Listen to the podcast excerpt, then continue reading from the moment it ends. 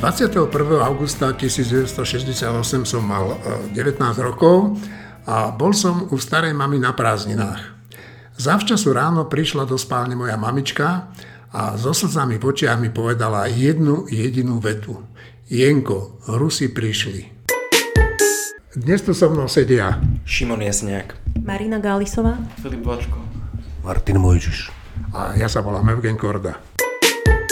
Mnohí z mojich kolegov ešte neboli na svete, keď naši tzv. bratia vtrhli na tankoch do Československa. Treba povedať, že celkom oprávnene sa báli o osud toho odporného komunistického systému a takýmto spôsobom sa ho snažili zachrániť. Na niekoľko desaťročí sa im to síce podarilo, ale komunizmus už nebol schopný ďalej ničiť ľuďom životy. Pod pásmi tankov zahynuli desiatky ľudí, pokrivili sa naše charaktery, na hraniciach strážcovia zabili stovky ľudí, ktorí utekali za slobodou ale nakoniec sa komunizmus predsa len porúčal do minulosti. Dnes si tento deň pripomínajú politici, ale mali by sme si ho pripomínať aj my, pamätníci tých rokov, tých, keď nám vládli komunistickí zločinci a hlavne by sme o tom mali rozprávať našim deťom a vnúčatám, aby vedeli, aby nezabudli a aby boli pripravení čeliť návratu nejakého podobného, odporného, hnusného, zlého, totalitného systému. Takto o tých augustových dňoch hovoria moji priatelia Peter Zajac, Jan Budaj, František Mikloško a Fedor Gál.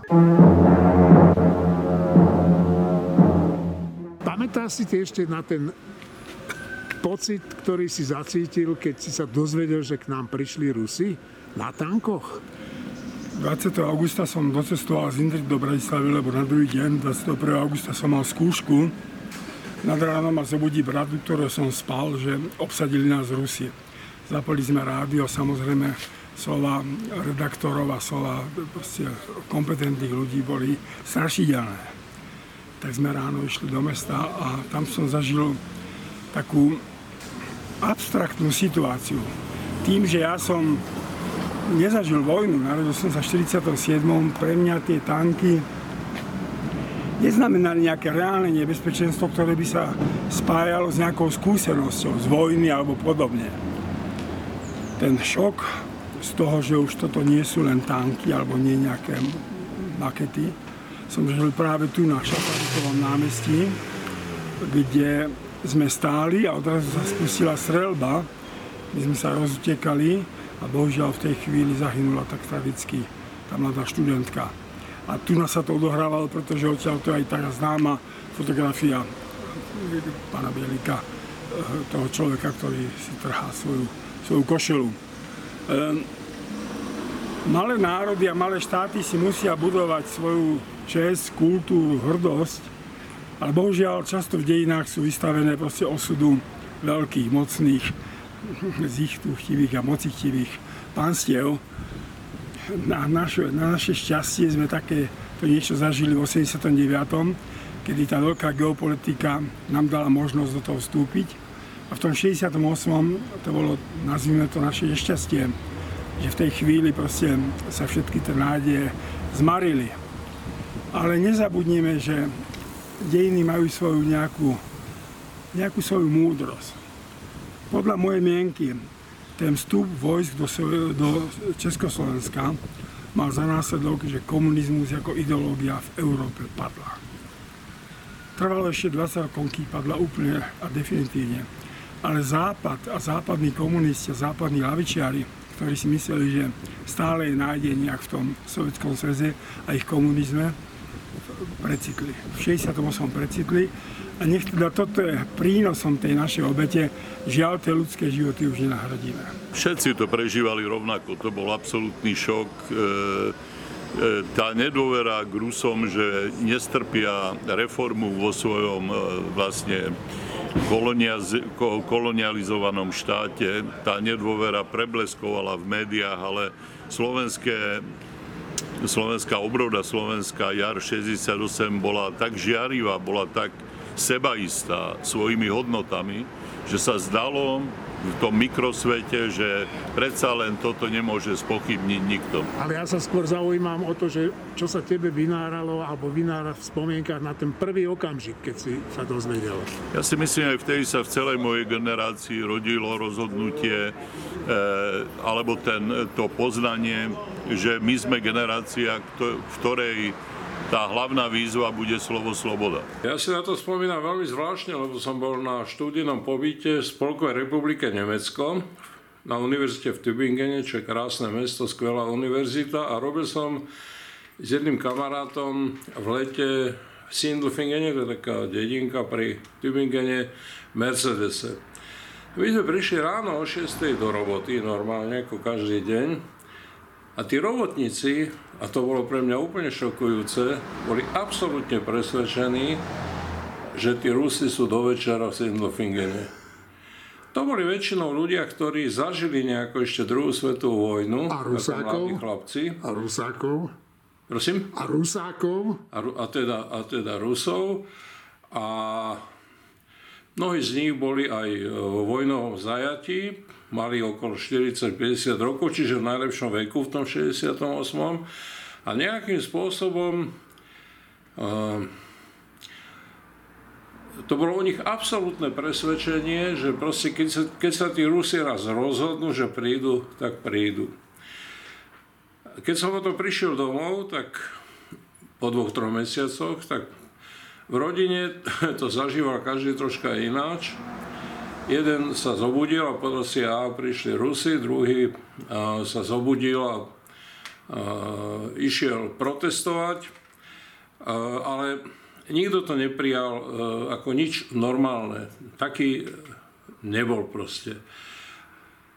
To je jedna vec. Druhá vec, podstatné pre mňa bolo, že keď som sa vrátil, videl som v podstate ako ten duch toho Ehm, roku 1967 ako odchádzal. To bolo pre mňa úplne šokujúce. Videl som v podstate, ako sa Československo normalizuje. To bolo najhoršie obdobie môjho života, to môžem povedať. Teda to obdobie trvalo od cirka roku 1970 do roku 1989. A nikdy v živote by som to nechcel zažiť ešte raz a nikomu to ani nežičím. Ale držal som sa jednej veci, pretože to nebolo také jednoduché, keďže každý musel prisahať vernosť tomu režimu.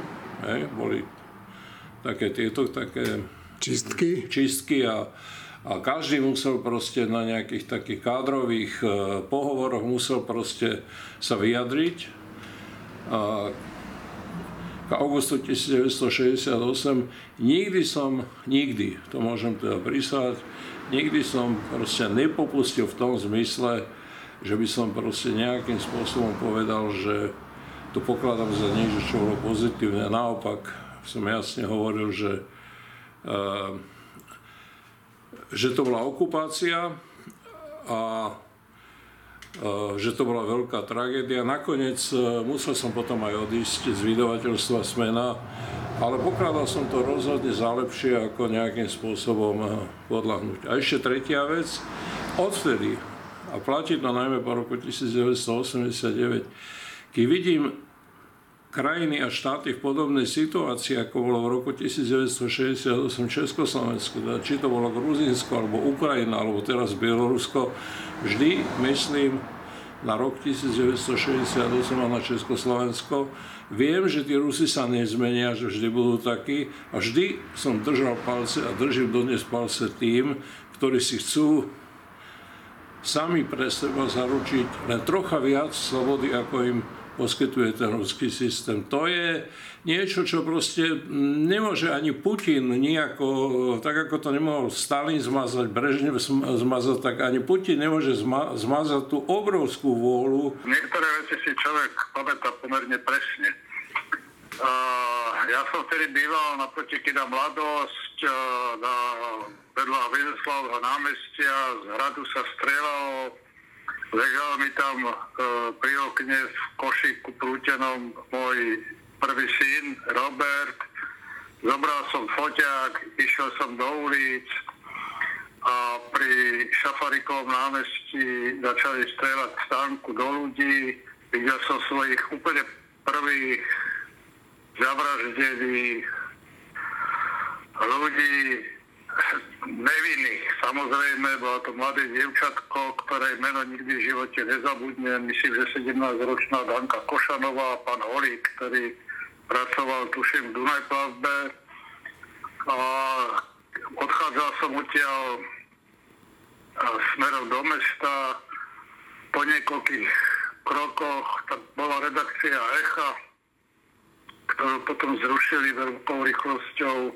Z okna sa, z okna sa vyklonil Martin Butor a pýta sa, čo sa to tam deje, ktorý pracoval ako redaktor Echa. Podal som, strelajú a sú mŕtvi. V noci som šiel na šichtu do Dimitrovky, neviem, ako sa to dneska volá, ale už ten názov bol teda šialený chemické závody Juraja Dimitrova. Do práce som chodil z rusky písanou bumaškou, že môžem v noci výjsť na ulicu a, a tak ďalej a tak ďalej. Tak toto sú moje živé, živé spomienky. A čo to urobilo s tvojou dušou? Vieš čo, ja keď mám rozprávať o roku 1968 o invázii a ruských tankoch a týchto veciach, tak ja si vždy spomeniem na 3-4 roky, ktoré boli predtým, a kedy sa moja generácia prvýkrát relatívne slobodne nadýchla. A zo dňa na deň sa dali čítať noviny, e, vychádzali knihy, ktoré sa dali čítať, objavovali sa skvelé filmy. Proste bol to, bol to prvý nádych slobody a myslím si, že z toho sme žili e, strašne dlho, roky, rokuce, vlastne až do novembra 89. Čiže strašne dôležité, strašne dôležité je aspoň raz sa nadýchnuť slobody a potom to už človeka neopustí nikdy v živote. Tá chuť, tá vôňa, ten pocit. Čiže zostal vo mne, zostali vo mne, zostala vo mne e, druhá polovica 60 rokov ako proste niečo zásadného, čo sa udialo v kultúre a medzi ľuďmi.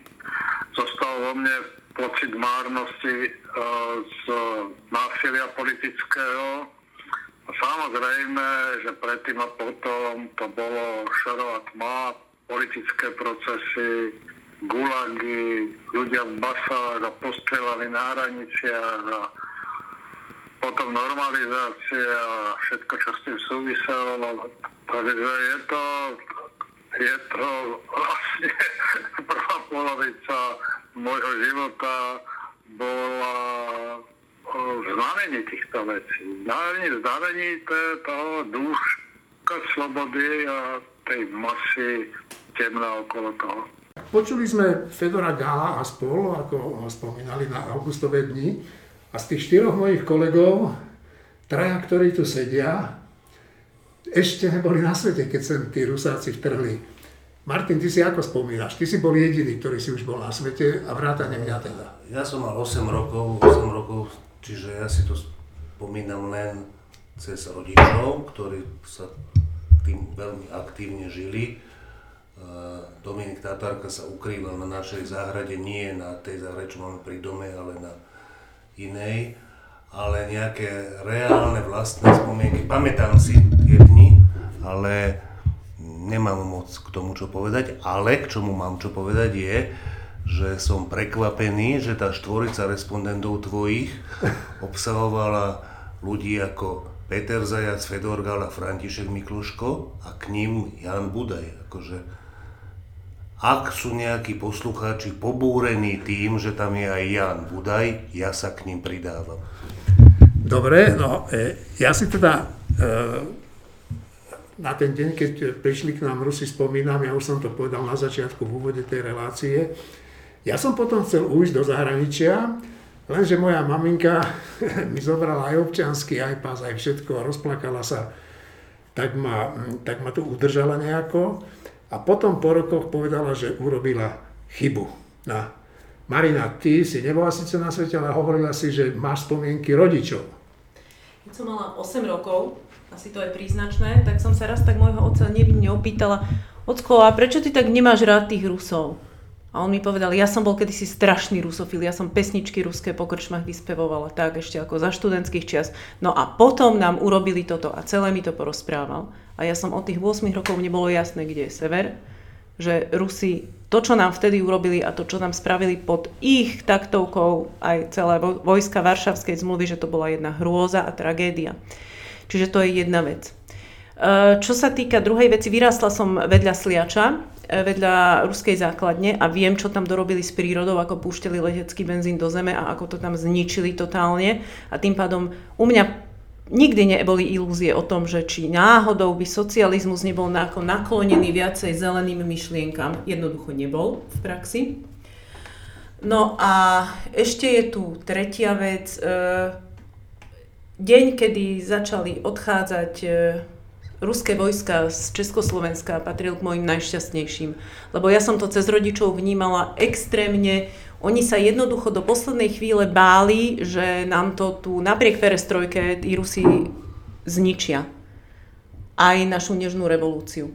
Ja som síce tvrdila, som mala 17 rokov, že to nie je možné, že dobro musí zvíťaziť, ale oni vedeli, že nie vždy. Ešte k tomu 68., že uh predseda tej vlády, v ktorej ten Jan Budaj je minister, e, mal zaujímavé vyhlásenie, že tá koronakríza, ktorú sme tu mali na jar a ktorú sme veľmi dobre zvládli, že to je najväčšia kríza od druhej svetovej vojny.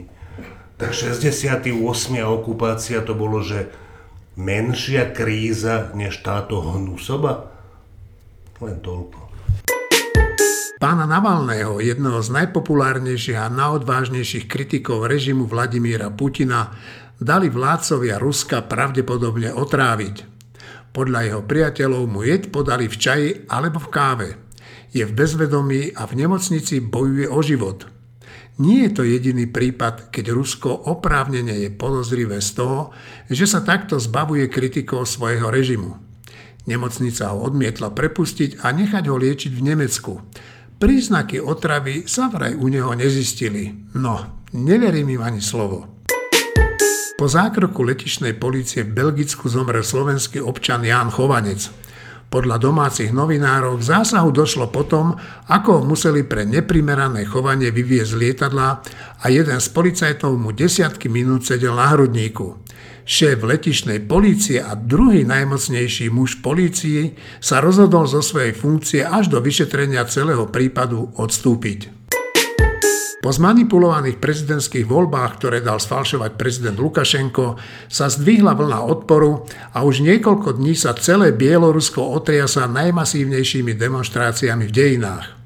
Lukašenko odmieta odstúpiť či vypísať nové voľby. Na uliciach tečie krv, pribúdajú mŕtvi a nezvestní ľudia. Celý demokratický svet si želá pokojné vyriešenie situácie. Dokonca aj Putin dal od Lukašenka ruky preč. Ako to vnímate vy, Marina? Ja to vnímam ako jeden veľký boj ľudí, ktorí už majú jednoducho Lukašenka dosť. A mne to potvrdzuje takú moju dávnu teóriu, že nech sa deje, čo sa deje, každá diktatúra má svoj polčas rozpadu a málo ktorá sa najmä v storočí 20. 21. dala preniesť cez viacero generácií. To znamená, že jednoducho Lukašenkovi dochádza čas. Aj keby urobil čokoľvek, jemu dochádza čas, tá diktatúra končí, padá. Pretože ľudia toto už jednoducho nechcú. Druhá vec je, čo bude potom, to absolútne si netrúfam ani hodnotiť, pretože to môže byť lepšie, pravdepodobne to bude lepšie, ale no. okoľko to môže byť o promile lepšie. A ja by som k tomu povedal toľko, že som aj dnes stretol Pavla Demeša v meste a som sa opýtal na osud e, tej zmeny, ktorá sa tam zrejme udeje. A on povedal, že naozaj to nikto nevie odhadnúť, lebo že Bielorusi nie sú protiruskí. Že im ani ten Putin nevadí, ale že oni už majú plné zuby toho svojho prezidenta a že ich uráža, že ich takto e, klame. Takže dnes nikto nevie povedať, ktorým smerom sa Bielorusko vydá. Šimon. Ja tam vidím jeden uh, veľmi veľký rozdiel medzi Majdanom a revolúciou na Ukrajine a medzi tým, čo sa momentálne deje v Bielorusku. Ten rozdiel popisuje aj Alexander Duleba, Ušteva Hryba, v relácii pod lampou a keď sa konal Euromajdan, už názvu ti evokuje, že to je euro, teda do Európskej únie, do NATO a do týchto štruktúr. Oni sa tam zabarikádovali na Majdane, ale mali vlajky Európskej únie, čiže úplne jasne demonstrovali, že čo to vlastne oni chcú. Že oni nechcú ísť na východ, aj preto, že im Putin odstrhol časť územia, ktorá je uh, ukrajinským územím. A toto v Bielorusku nepozorujeme. Čiže a oni pôjdu ešte bližšie k Rusku. Aj to sa môže stať. Uh, Martin? Uh, ja so všetkými s vami tromi úplne súhlasím tento raz. Akože súhlasím s Marinou s tým, že je to veľmi zvláštne, ale tie diktatúry, ktoré vyzerajú na väčšie časy a nikdy inak, sa potom zvyknú v priebehu niekoľkých týždňov úplne zrútiť a to často bez veľkého tlaku, bez toho, že by tam bol nejaký vojenský puč alebo ozbrojené povstanie.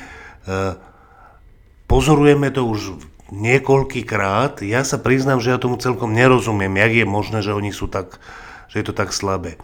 Druhá vec, ktorou úplne súhlasím, je to, čo si povedal Tieňo, že, že e, sa postavili voči tomu, že už nechcú byť klamaní. A to je naozaj zaujímavé, že ten, že ten skutočný odpor je proti tej lži. Proste proti tej lži v tých voľbách im vlastne ani tak nevadí, že, že on už sa on okrem tých prvých volieb všetky voľby vyhral takýmto podvodom a lžou, ale ľuďom klamstvo vadí.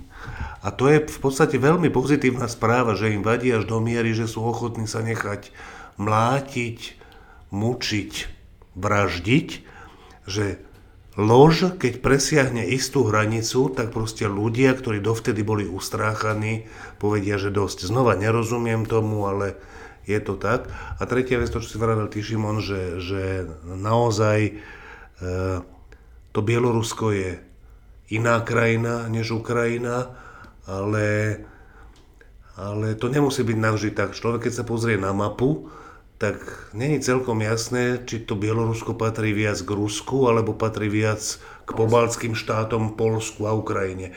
Ja dokonca si myslím, že keď sa pozrieš iba na mapu, na politickú mapu, tak vidíš, že to Bielorusko prirodzene patrí medzi Pobaltie a Ukrajinu a všetko to súvisí s Polskom.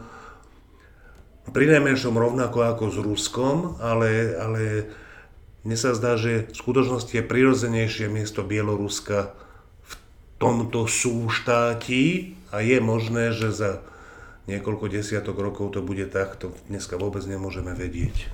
Marina? Súhlasím s Martinom, že tie diktatúry padajú často bez veľkého vonkajšieho tlaku. A opäť mám takú teóriu vlastnú, myslím si, že práve tá lož, to konzistentné klamanie vyprázdňuje a oslabuje tie režimy zvnútra, dokonca im zabezpečuje vo vlastných očiach akýsi dojem beztrestnosti a neotrasiteľnosti, takže napokon strácajú na ostražitosti. A práve tá všade prítomná lož znemožňuje budovanie efektívnych obranných štruktúr pre tento režim, čo je úplne v poriadku, lebo on napokon padne. Je tam jedna dôležitá parola, ktorú už načrtol Martin Môžiš, a to je s tým klamstvom, a že tam vidíme istú podobnosť s 89. a nežnej revolúcii na Slovensku, keď sa začali na národní třídy byť študenti a deti, vtedy aj tí možno až aparátnici, zamestnanci štátnych podnikov, alebo Lukašenkovi byrokrati si povedali, ale dosť, že deti nám byť nebudeš. Ešte Martin môžeš? Ešte som zabudol, že k tomu, čo povedal Šimon, by som si povedal, že naozaj, že tá lampa so Sašom Dulebom je vynikajúca a všetkým ľuďom, ktorí pod, počúvajú tento podcast, vrelo, vrelo odpo, odporúčam, ak sa chcú zorientovať v tej situácii v Bielorusku, tak podľa mňa není nič lepšie, než lampa Štefana Hríba s Alexandrom Dulebom. Počet ľudí infikovaných koronavírusom COVID-19 narastá na celom svete No a teda aj u nás. Už sme tam, kde sme boli v čase vrcholiacej pandémie na jar, dokonca dnes je už ten počet nakazených vyšší. Niektorí odborníci bijú na poplaha tvrdia, že nie sme dostatočne pripravení na zvládnutie druhej vlny. Obávajú sa, že sa vírus začne v priebehu niekoľkých dní či týždňov šíriť komunitne a epidemiológovia už nebudú schopní vyhľadávať jednotlivé kontakty. Pán Boh nás ochraňuje ja chcem povedať, že z nás piatich som ja jediný, čo tu má rúško Tak Šimon, ty mi ukazuješ, že ho máš, ale ty ho máš v ruke, nie na tvojej prekrásnej mladej junáckej tvári. Ja ho Čiže, mám vo vrecku. a ty ho máš vo vrecku, Martin. No však ty v kancelárii, takže úplne všetci, komplet sa cítite strašne bezpečne, ale pravda je taká, že ja som sa rozprával, no tak ako, tak tu tak sedíš, tak nekývaj hlavou Marina, že sa necítiš bezpečná, lebo ohrozuješ napríklad mňa tým, že tu takto sedíš. Ale e, ja som sa rozprával s, s pani Bražinovou, ktorá e, je epidemiologička, a tam, tej som spomínal túto situáciu, ktorú tu teraz zažívame, my piati dokopy. Ona hovorila, že to je strašne nezodpovedné, že tak sedíte v tej robote, že ohrozujete úplne všetkých, vrátane samých seba. Šimon, ako ty vnímaš to, čo prichádza, možno aj z takého pohľadu, že čo robí naša vláda? To je skvelá otázka, čo robí naša vláda, keďže ja naozaj neviem. My testujeme obrazne povedané čoraz menej a v marci, v apríli sme počúvali o tom, že najkľúčovejšie na svete v boji s COVID-19 je testovanie. Kde sú tie testy? Prečo netestujeme 10 tisíc? Máme malé kapacity? Kupovali sme si za miliardy eur 5 mesiacov času. Za 5 mesiacov nevedeli vybudovať testovacie centra, za 5 mesiacov nevedeli naobjednávať testy, za 5 mesiacov nevedeli vyškoliť pracovníkov. Čo pre Boha robili? No, mne ten pán, ktorý, nepríde mi jeho meno hneď na, na rozum, ale patrí do tej dvojice, ktorí vymysleli, vyrobili a darovali slovenskej vláde, vlastne teda slovenskému ľudu 100 tisíc COVID testov špičkových zadarmo, s tým som telefonoval predvčerom a on je úplne zúfalý z toho, čo sa tu deje, pretože mi povedal, okrem iných hrozných vecí, mi povedal takúto vec, že, že už dvakrát sa snažil spojiť s niekým zodpovedným, že oni majú tie testy, že či ich chcú alebo nechcú, lebo že tie testy už dochádzajú. My podľa neho máme testy na necelých 10 dní. A keď som sa spýtal, že, teda, že prečo nikto nereaguje, na to on povedal, že on nevie vlastne, že prečo vyslovili jedinú, jedinú takú, také podozrenie, že možno má niekto záujem, aby sa začali míňať testy, ktoré majú súkromné firmy v rukách, tie, čo testujú už, aby si mohli urobiť dobrý job z toho. Ten človek je naozaj zúfalý a e, hovorí, že ak sa mu neozvú do troch dní, že od tie testy, ktoré majú teraz, je záujem z celého sveta, napríklad, že z najvyššiu cenu mu ponúkajú z Jordánska, ale že on by aj tie testy aj zadarmo nám dal, len keby sa niekto ozval. Marina, ty to ako vidíš? Ja som zhrozená, ja toto počujem prvý raz a som v šoku. Nie o čom. Proste manažovanie tejto pandémie, ak sa dá pandémia manažovať, alebo aspoň manažovanie jej následkov u nás je príšerné. Prvá vlna vôbec v podstate neexistovala, pretože sme sa tak efektívne uzavreli, že to, čo nám tu cirkulovalo, to bolo ako keď si v aute uzavrieš vzduch, okruh a v podstate zostaneš s tým, čím si tam. Tak tam už nič nové nepríde a nemáš tam čo chytiť. Takže toto bola celá naša ochrana pred koronou. V poriadku. Keby za tú príšernú obrovskú cenu sme boli získali niečo, čo nám pomôže v tejto druhej vlne, tak by človek bol schopný povedať, že môže byť. Až na to, že to začína vyzerať, že sme nezískali nič, čo by nám pomohlo v tejto druhej vlne. A k tým počtom testov mám takú mierne, by som povedala, že teóriu, ktorú sa až hambím povedať, lebo podľa mňa hraničí s nejakou konšpiráciou, ale poviem ju, ak chceš ju potom vystrihni. V podstate z predošlých počtov testov a počtov pozitívnych nálezov sme schopní odhadnúť, že koľko toho je na počet testov je tých pozitívnych nálezov. Ono to sa až takto neosciluje. No a myslím si, že vzhľadom na to, že my nepotrebujeme mať obrovitánske čísla, aby niekto tam hore nedostal neurotický záchvat a všetkých nás nezavrel, tak sa testuje tak mierne. A dokonca sa ani presne nevie, koľko testov bolo urobených, pretože ja som si dnes našla, na denníku N bolo napísané, nie, na ministerstve zdravotníctva bolo napísané, že včera urobilo 65 testov a pribudlo 123 pozitívnych prípadov. A na aktualitách to bolo napísané tak, že nie je jasné, koľko testov bolo urobených, len vieme teda počet pozitívnych nálezov.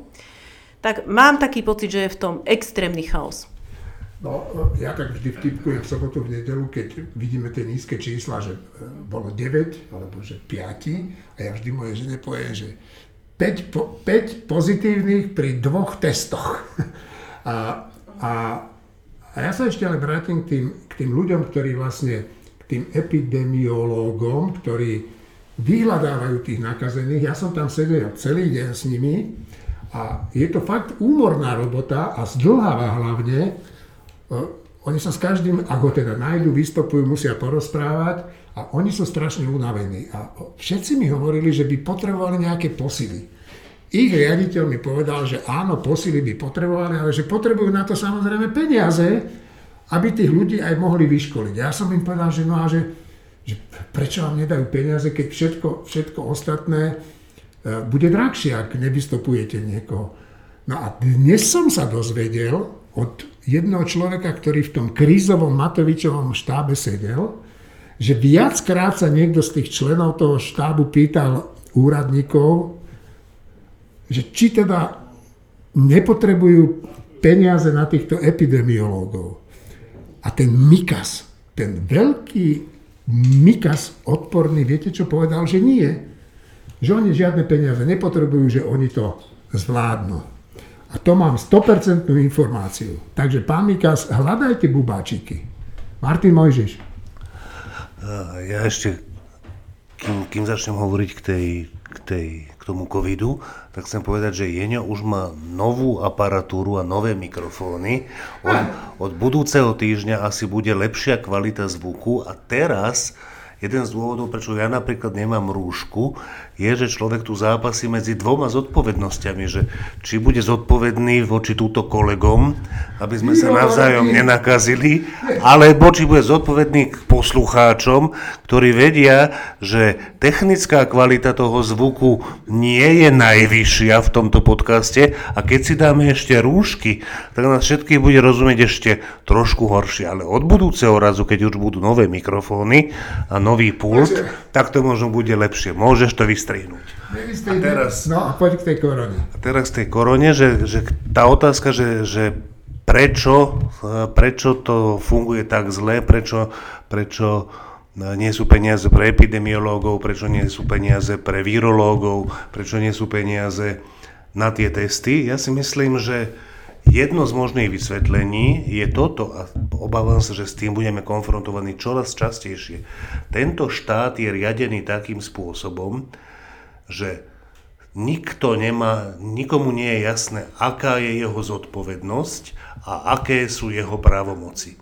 To znamená, ktokoľvek o čomkoľvek rozhodne, napríklad čo sa týka koronakrízy a boja proti nej, tak premiér Matovič to na najbližšej tlačovke môže úplne zhodiť alebo zmeniť a tak ďalej.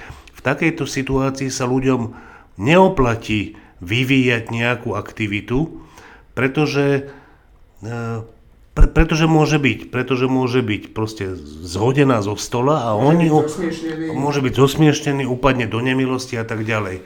To znamená, že to, čo tu sledujeme, je prírodzený dôsledok podľa mňa toho, akým spôsobom bola, bol riadený celý ten boj proti koronakríze v prvej fáze a obávam sa, že to nie je iba prípad koronakrízy, že takto bude riadený tento štát, a budeme konfrontovaní s novými a novými zlyhaniami toho typu, že ľudia nič nerobia, pretože nevedia poriadne, čo majú robiť a robiť niečo sa vlastne neoplatí.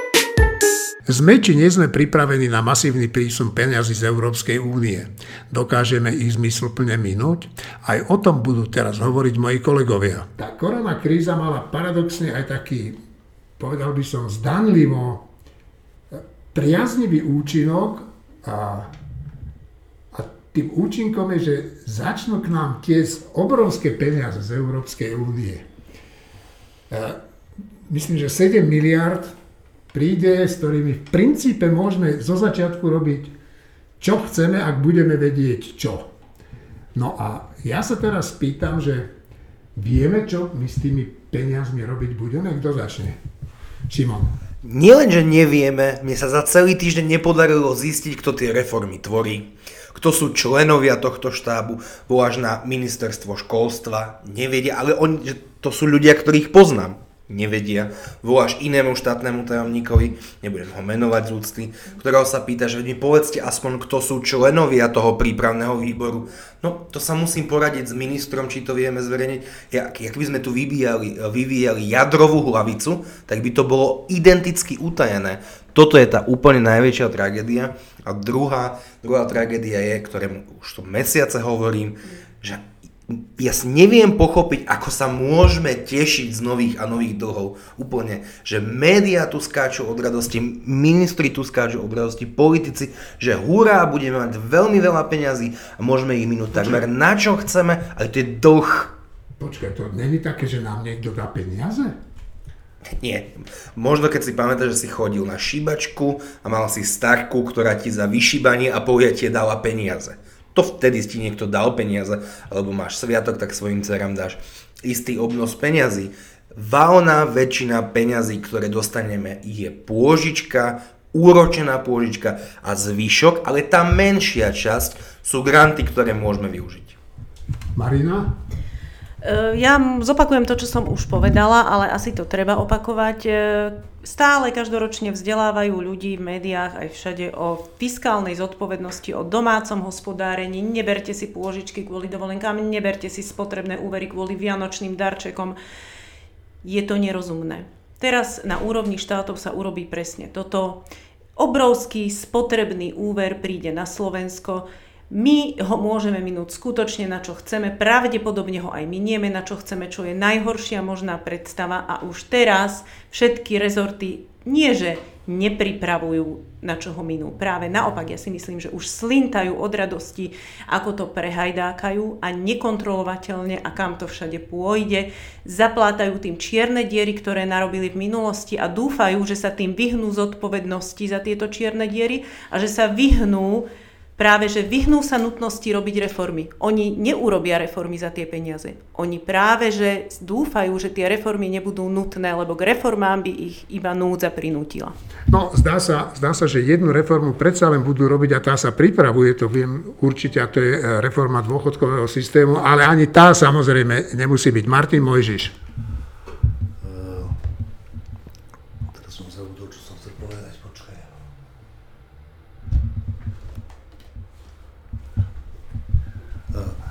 Tomu, čo hovoril Šimon, že časť z toho, časť tej pomoci na, na najbližšie 3 roky, tej špeciálnej, čo sa volá, že Next Generation Európska únia, e, tá, tam, je väč, tam je väčšia časť z grantov, ale tie granty sú takéto, že my ich nebudeme musieť vracať Európskej únii, ale Európska únia si na ne požičia od komerčných bank, či Európska únia to vracať bude. A sú také nejaké plány, že to, to vlastne nebudeme musieť vrácať z daní, že to budeme vrácať z nejakých ziskov, ktorý uvalíme ako clá na výrobky americké a čínske, no tak to chcem vidieť, jak tí Američania a Číňania budú financovať Európu, európsku obnovu a ne, nevyrúbia nám úplne analogické clá, aby sa to pri najlepšom vynulovalo na obidve strany.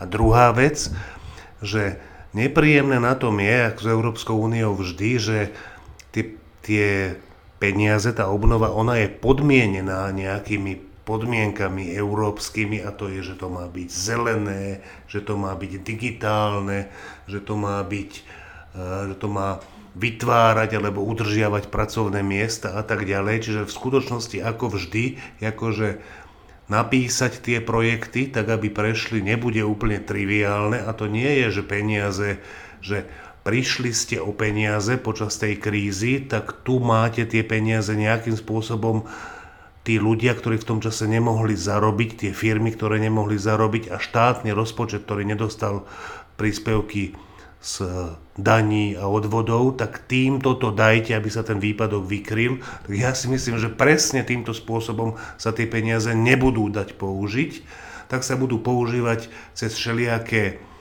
cez všelijaké zeleno-digitálne projekty, ktoré v konečnom dôsledku sa dosť ľahko môže stať, že budú oveľa menej zmysluplné, než by bolo rozumné použitie tých peňazí. No a ako posledný, náš najmladší člen našej bojovej úderky, Filip. Chcel by som k tomu povedať niekoľko vecí. Poprvé, že dlhodobo sa venujem e, škodlivosti a proste absurdnosti eurofondov. Napísal som o tom okrem iného desiatky článkov. Ale proste aj, aj ako tu kolegovia povedali, tak toto je absurdnosť zamínanie ešte na úplne novej úrovni. Aj to proste, že má ísť o taký obrovský balík peňazí, teda minimálne v porovnaní s tým, čo sa proste e, cez eurofondy rozdeľuje a podobne. A proste dostali uh, tak, také malé množstvo času na vôbec vymyslenie, čo s tými peniazmi. Čiže eurofondy už sú tiež o tom, že míňanie pre samotné míňanie a toto je ešte na úplne novej úrovni. A potom ďal, ďalšia vec, že keď som počúval aj rôznych akože e, proeurópskych expertov, alebo proeurópskych to je proste rôznych expertov e, nekritických voči Európskej únii, tak hovorili proste, že e, proste hovorili ako nejakú super vec, že sa to nebude financovať povedzme z rozpočtov členských krajín, ale že sa nové dane príjmu. Čo teda aj sú tie, čo môžu byť aj tie clá a podobne. A proste to je absurdné, lebo každopádne tak, že tak za to, za to zaplatia bežní ľudia v cenách produktov a podobne. No ale hlavnú vec, čo by som chcel povedať je to, že e, proste všímam si, že niektorí ľudia neuverili e, politikom ohľadom užitočnosti toho balíka, aj toto kolegovia, čo ma teda teší, ale žiaľ uverili im a vyzerá to tak, že aj moji kolegovia, že ste uverili im ohľadom veľkoleposti toho balíka. Lebo akože áno, že porovnaní s tým, čo ide to z eurofondy zvyčajne, tak je to možno veľké množstvo peňazí, ale každopádne ide len o nejaké radovo 4% HDP Európskej únie a ešte aj to v priebehu niekoľkých rokov. Čiže nech sa už tie peniaze využijú akokoľvek a nevyužijú sa dobre, nie je na to predpoklad, tak proste nie je možné očakávať, že spravia nejakú, e, nejaký veľký dopad v ekonomike. Proste keby nejaká firma ohlasila, že ideme spraviť veľkú transformáciu, lenže tá transformácia je na úrovni tak povedzme 1%, 1% e, obratu ročného firmy, tak asi by to žiadna veľká transformácia nebola. Čiže dopadne to zle zrejme, ale nebude to až taká katastrofa, nie je to až také veľké množstvo peňazí. Predseda vlády Matovič skutočne píše neuveriteľne hlúpým, odporným a tupým spôsobom. Toto zverejnil na svojom Facebooku. Dnes úspešný deň. Nasral som kopu ľudí, najprv netolerantných ateistov, ktorým som si dovolil vytknúť formou, ako otvorili debatu o odluke cirkvia od štátu. Potom závislivcov, keď som oznámil, že 50 miliónov si podelia všetci zdravotníctvi. Nasledovali hej slovenskí zadubenci, ktorí si ani nevedia predstaviť, že Maďar je úplne rovnaký človek ako Slováčisko. Nuž pokračoval aj ďalej, ale nechce sa mi o tom hovoriť. Jeho slovník je slovníkom pohoničov a napriek tomu, že s niektorými myšlienkami sa so zaťatými zubami dá aj súhlasiť, pán Matovič by si mal byť vedomý toho, že takáto hrubá reč premiérovi vlády nesvedčí a spôsobuje to, že aj celá spoločnosť začína byť čoraz viac hrubá. Možno by sme mu na záver mali odkázať, že by mal menej písať a viac myslieť. To je všetko z dnešného podcastu. Teším sa. Do počutia. Thank you.